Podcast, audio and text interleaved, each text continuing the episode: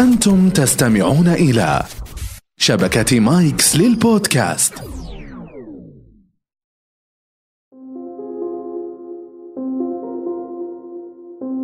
ارقد على فراش الموت. تبنى أكذوبة وصدقها. اضغط كل أزرارك. ضع مكتبتك على عجلات. اختر القلة السعيدة. تعلم أن تفقد هدوءك. سبعة نقاط سوف نشرحها بالتفصيل بإذن الله تعالى في حلقة هذا اليوم.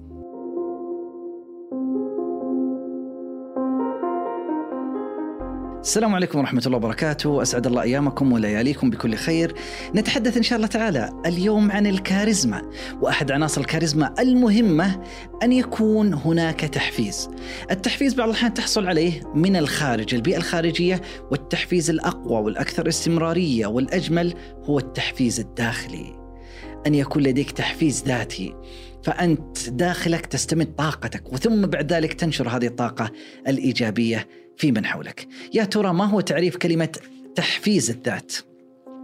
من التعريفات الجميلة لها أنها شحن وتقوية مشاعرك وأحاسيسك الداخلية التي تقودك إلى تحقيق أهدافك أو تسهل عليك القيام بها. طيب ماذا لو لم أحفز ذاتي؟ أو خليني أغيرها أقول ماذا لو آه الآخرين ما حفزوني؟ ما هو الحل؟ أكبر خطأ أن تنتظر عبارات الإطراء والمديح من الآخرين سواء ترى يعني من بيئتنا العادية الوالدين المسؤولين المدير الأصدقاء الأقارب أفعل بعض الأفعال من باب لفت النظر ها شوفوني يبغى أحد يقول أوه ما شاء الله عليك ممتاز. هذه للأمد البعيد غير جيد. إنك دائما تنتظر تفعل فعل حتى بس أحد يقول لك كلمة حلوة.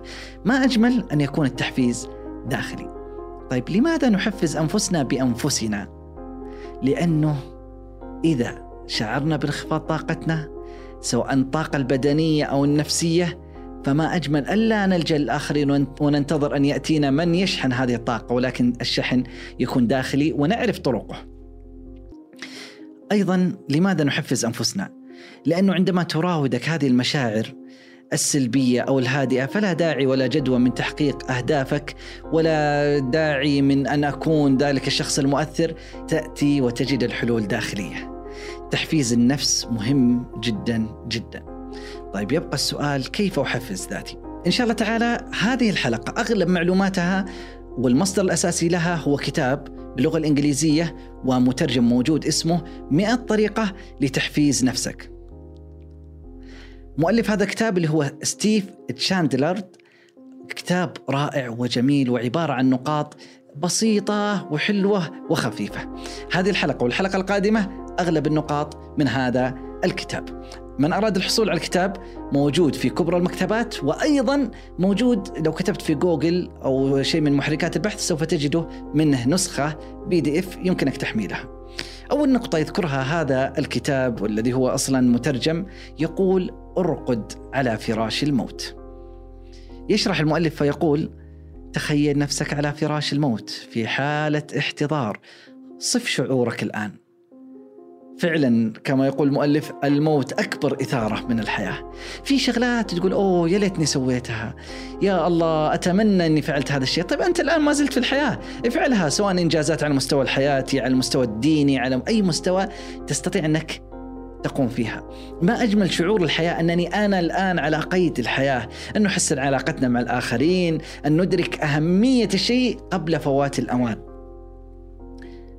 هذه الأولى. الثانية يقول الخيال ووضع بين قوسين كلمة يقول تبنى أكذوبة وصدقها هذه الطريقة موجودة وحقيقية واتخذها الكثير نهجا في حياتهم وفعلا تساعدهم على تحقيق الكثير من النجاحات. هي أن تتخيل نفسك في صورة أفضل مما أنت عليه الآن وتحلم بها وتطمح إلى هذه الصورة وتتخيلها مرة ثانية وثالثة ورابعة ولذلك أنت تتبنى هذه الأكذوبة، لماذا قلنا أكذوبة؟ لأنها ليست واقع الآن ولكنك تطمح إليها ويجب أن تصدقها. سوف تتحول هذه الأكذوبة إلى حقيقة سوف يتحول هذا الخيال إلى واقع ولكن يحتاج أن تتبناها بذكاء النقطة الثالثة في تحفيز الذات. اضغط كل أزرارك. تخيل نفسك وكأنك لوحة تحكم. اضغط كل الأزرار. ابذل كل الطاقة التي لديك. اشحن نفسك. خلاص سوف أبذل كل ما لدي من قوة. وليس أدخر بعض الشغلات. أوه والله أنا أقدر أسوي كذا بس ما سويتها. لو أبغى سوف أفعل. افعل. اضغط كل أزرارك. وانطلق في سماء الحياة. اضغط أزرار المشاعر سواء كان حماسك غضبك حزنك. أظهرها. استمتع بحياتك بشكل ممتاز.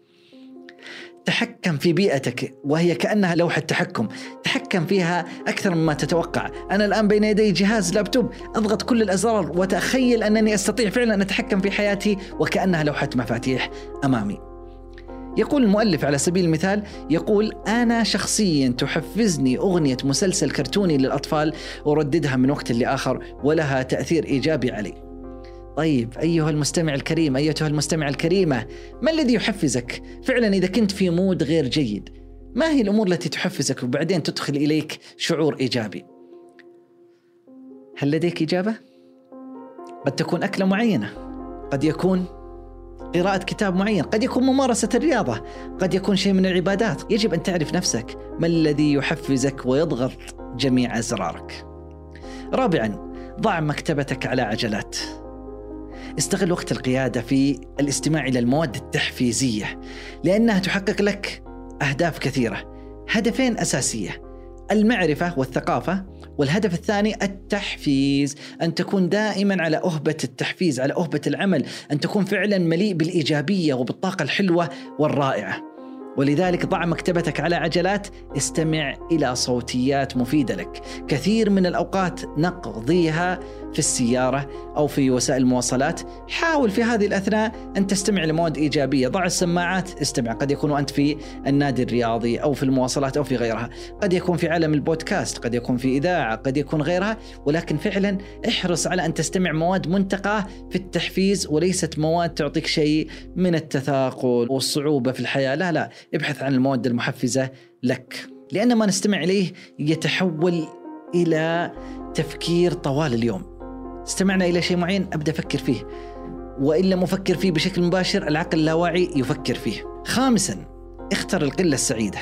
تخيل الأصدقاء الذين يشجعونك على التغيير على التحفيز. ارتبط بهؤلاء الأصدقاء اجلس معهم أكثر. ضع لك قائمة أصدقاء فعلا تشعر بمحبتهم. هذا يحفزك أنه حواليني بيئة رائعة. أنا أحبهم وهم كذلك يحبوني. سادسا تعلم أن تفقد هدوءك. يدعوك الكاتب إلى اللامبالاة ببعض الأشياء في حياتك التي تجعلك بعض الأحيان عرضة لانتقاد الآخرين دعها وتجاوزهم إلى ما تراه أنت مناسب.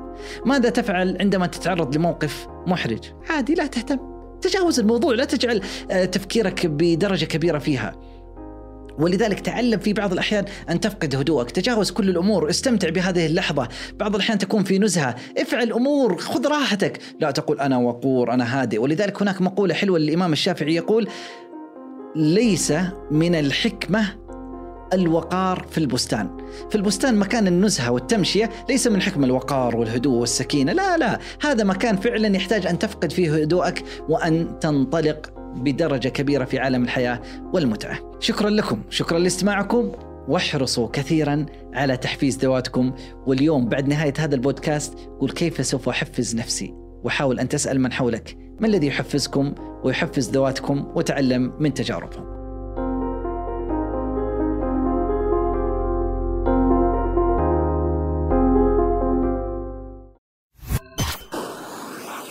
مايكس صديقك المفضل الجديد.